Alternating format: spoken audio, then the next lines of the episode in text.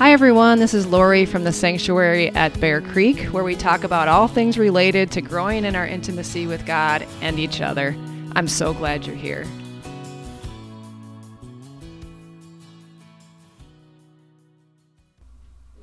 Retreating can look like a lot of things. Hi, friends. Thank you so much for your prayers for the spring contemplative retreat. God was exceedingly faithful. Of course, He was. From the unheard of April temperatures in the 70s, sunshine glistening off of Portage Lake with retreaters spread out across the acreage, to what God individually did in each person's life. It was just beautiful. It was a weekend we'll remember for a long time. Along with all the good things, I thought I'd share some of the struggles I was battling on the inside at this new way of doing retreating. Leading with a few common scenarios, maybe you'll see yourself in one of them. Meeting with Catherine at the end of her stay in the cabin, she glowed, sharing how powerfully God had worked through a guided journal and fictional book she brought on her two day retreat. Then, almost catching herself in an admission of guilt, the elation drained from her face as she sheepishly said, I feel like I'm cheating bringing a fictional book with me, but I've found that's the way I relax between the periods of intensity God takes me on. A different time, Heather confessed that she brought her phone and AirPods on retreat because many times she experiences God through worship music. And the funniest example when Sharon came home from a retreat, overflowing as she told her husband all that God did, his eyes lit up as he a picture formed of what a retreat could look like for him. He would take a weekend by himself at the fish camp they loved. No, no, no, Sharon screamed on the inside and chided him on the outside, imagining fish camp filled with people. Mr. Extrovert, he might be quiet for a little while, but then would probably make his way around and talk to everyone. And that's not retreat. Telling me about this a little while later, we had to laugh at ourselves. Oh my gosh, here was her husband dreaming of the retreat God was going to take him on, and she squashed it like a mosquito landing on her arm on a hot summer night. I get it. I probably would have done the same thing.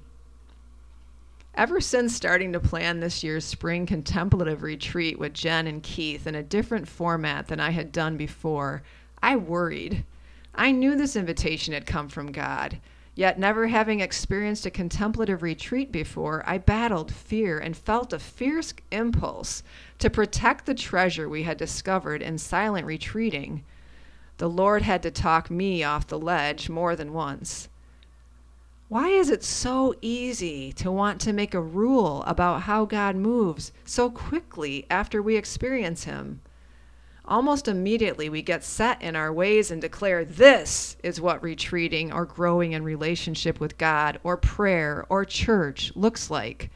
In our longing to protect the sacred, we can put ourselves and others in bondage and miss the endless ways God has for us to experience Him. As the mountain of transfiguration reminds us, it's not anything new. When Jesus took Peter, James, and John up on a high mountain and Moses and Elijah appeared, Jesus was transfigured. His face shone like the sun, and his clothes were as white as light. Immediately, Peter blurted out his great idea I know, we can make three tabernacles right here and stay forever. That's the Lori translation. Peter, just like us, just like me, in the euphoria of the visitation, wanted to make a rule out of it. Thought he had it all figured out, all set to patent. Done. Case closed. Check. But it was never meant to be the only way, just the way for that moment. As soon as we try to make anything a one size fits all, God mercifully prevents it. And even though the process can be painful, like I just experienced, He loves us too much to leave us there. After observing Him this weekend so powerfully draw people to His heart through the contemplative retreat, not of not only silence and time alone with God, like on our silent retreats, but contemplative practices, conversation at meals, and campfires in the evening, I'm so thankful He did. I know. I'm a slow learner. So I'm wondering Have you ever had an experience where God was trying to give you something new and you were afraid or resisted? Thanks so much for spending this time with me. I look forward to talking again next week.